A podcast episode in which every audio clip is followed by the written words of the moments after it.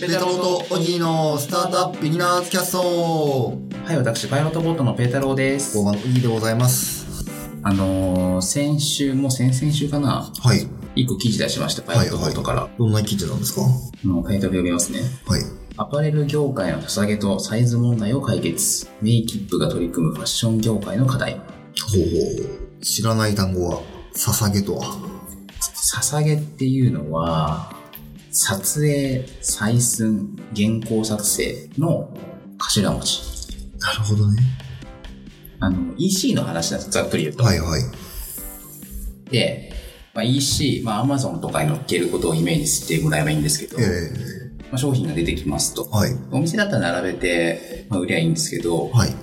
あの、EC だと、写真を撮って、うんうん。で、撮影、それは撮影ですね。はい。で採寸っていうのは、まあここ何センチですよ、みたいはいはい。な。で、原稿作成、原稿作成っていうのはワンピースだったら、なんかデートに最適な、とか、え春に着れる、みたいな。ー、はいはい。まあ、Amazon に書いてある紹介文ですよね。えー、それの頭文字、捧げっていう業界用語なんですけど、なるほど。捧げって言うんですね。なんか普通のアパレル業界関係ない方は普通知らない言葉ですねはいはい。で、そこの問題を解決するっていう、えー B2B のなるほど。メイキップって会社なんですけど、もともとユニサイズっていうサービスをやっていてえ、ー、で、それに2つ目のサービスとして、この捧げのサービス、捧げ AI っていうんですけど、はいはを、えっ、と、追加してきましたと。い。なるほど。だから最初はユニサイズっていうサービスなんですね。はい。でユニサイズは、まあ、EC で買おうとすると、こっちのブランドでは S だけど、こっちのブランドでは M みたいな話が、ありますよね。まあ、要はあるんですね。はいまあ、あれって、その、こういう体型が S ね、M ね、みたいな標準規格がないからなんですけど、はいはまあ、作るの難しいから、まあ、それはそれでいいんですけど、い。なるほどね。で、その、例えば、なんとかっていうメーカーの M っていうのがノートにはぴったりだと。ペダルはぴったりだと。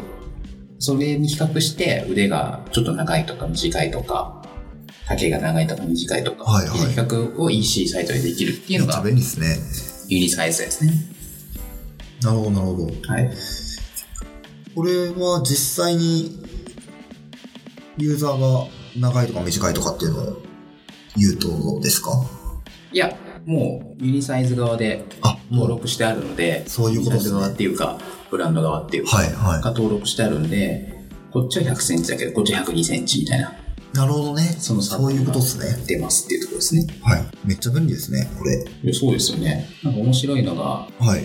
あの、それだけだと似たようなサービス、世界中に何個かあるんですよ。えなんですけど、ここで面白いのは、例えばさっきワンピースだったら、S だと膝が出ます。L だと膝が隠れますみたいな、なんかちょっと、なるほどね長さだけの問題じゃなくて、ちょっとシルエットもわかるらしいですね。ー、はいはい。そういうのもコメントくれるんですかまあコメントっていうか、その、さ、なんていうか、画像でわかります。えー、すごい聞聞いてますね。そう。なんかサイトによると、サイズ確認すると図が出てくるんですかね。そうです、そうです。それでなんか大体わかるみたいそうです、そうです。な。これ面白いっすね。 70サイトぐらいに入ってるらしいですよ。えー。もうこれからもどんどん増えるんじゃないですかね。これ使ったことありますちなみに、本当にさん。ありますよ。まあ僕はなんとなくサイズ決まってるんであれですけど、はい。まあ便利ですよね。え、これちょっと使ってみたいな僕、あれなんですよね。M と L、はいどっちかっていうのが服によるんですよ。はいはいはいはい。なので、いつも困るんです よね。僕はでかければ気にしないっていう。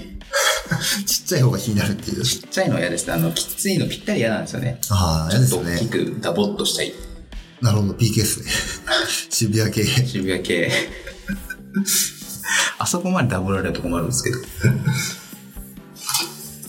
これが、捧げが便利になるんですかあ、これ自体は捧げ関係ないんですけあど、関係ないですで、ね。これやってるうちに、あの、不思議なことが、はい。不思議なことを発見したらしくて、えあの、ブランド側が自分の商品のサイズがどのくらいかみたいなことをー、はい。把握してない。ほう。もうちょっと正確に言うと、EC やってるのって、その、ざっくりと販売部門なんですよね。はいはいで、物作ってるって当たり前ですけど、製造部門なんです。はい。なんかそこら辺のうまく連携がうまく取れてないみたいな、なるほど。不思議な現象が起きてるらしくて。不思議ですね。僕も何回も聞いてないですけど、いまいちなんでそんなことなのかよくわかんないんですけど、はい。だったら、もう自分たちで作っちまえと。ええで長さわかんなきゃユニサイズ入んないから。はいはい。その長さを把握する、腕の長さが何センチだ、みたいな花を把握するために、えささげ .ai、ささげ AI を作っちまえと。ー、これめっちゃおもろいっすね。はい。あのね、B2B のサービスやっててよくあるんですよ。はいはなんか一個サービス始めてたら、い。えなんかボトルネックが発覚して、はいこのボトルネックもテクノロジーで解決できんじゃんかっつって解え決なしるほどなるほど。これまさかサイズ管理できてないって思いませんよね。思わないよ ねびっくりだよねびっくりですよね。え、これちなみにどうやって把握するんですかはい。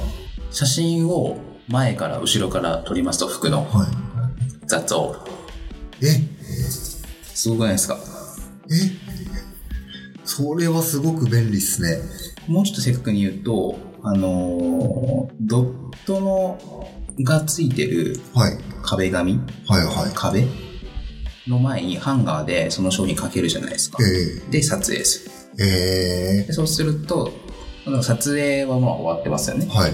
撮影します。で、撮影も、その、EC だと、シルエットだけじゃなくって、その人が着てるところとかも、はいあるじゃはないい。ですか。それも合成して作ってくれますと。すごくないですか。いや、すごいっすね。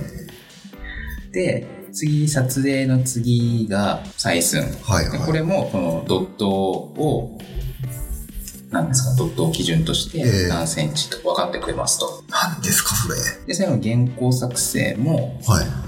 もうこのワンピースはデートに最適ですよ的だとか、仕事に使えますよ的なものも作ってくれる。ええまあ、これはちょっとしたただ自然言語処理の話も入ってくるんで、はい100%完璧にっていうのはまだまだ難しいらしいんですけど、はいはい。でももうある程度作ってくれるんで、瞬殺で。なるほど。で、今まで何日もこれかかったものが、もうすぐにできると。めっちゃおもろいっすね。はい、数分でできてしまうと。いや、これはすごいですね。でまあ、ただ、捧げ AI に関しては、まだワンピースが中心なんで、はいまあ、あとちょっとずつ、今年1年かけてかな、え増えていくとことなんですけど、ワワンンピピーーススに関しては対応していくえこれやりやすかったんですかね。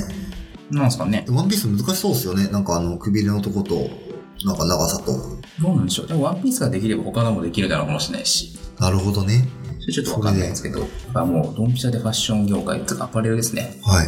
アパレルの課題を解決しに行くと。なんか、ゾゾスーツとかよりワクワクしますよね。まあ、ちょっと用途がね、明らかに違うんであれです そうけでど、すよね。まあ、精度ですよね。この間、ドドスーツ2回目測ったら1回目と全然違うみたいな変なことがあってですね。はいはい。そうなんですか。いや、なんか、お腹周りのサイズが違うとかだったら、太った痩せたってわかるんですけど、え首の長さが違うみたいな。えそれそもそもね、みたいな。みたいなことがあったんで、あと、明らかに体重減ってるのに、はい。なんか腕周りが3センチと太くなってる太みくたいななって。るみたいな、的なこともあったんで、なんかなんと見えないですね。難しい。捧げとユニサイズ。これ、ちょっと、このポッドキャストをファッション業界の方が聞いているかどうかわからないんですけど、はい。ちょっとぜひ覗いてみてほしいですね。ポッドキャストでも、えっと、配信してます。配信してるんですね。はい。いつものごとく。やっぱあれですね、B2B だからちょっと伸びが悪いっす。あ、そういうことっすね。うん。やっぱそういうのやっぱありますね。まあ全然そういう、そういうもんなんで全然気にしてるわけじゃないですけど、はいはい。予定通り。だからそういう意味で B2B のサービスも面白いですね。いや、面白いですよね。メイキプ社のはいサービスを紹介しましたので、ぜひご覧いただければと思います。はい。はい。というわけで本日はこの辺でお別れしたいと思います。ペータローとオギーのスタートアップビギナーズキャストでした。さようなら。さよなら。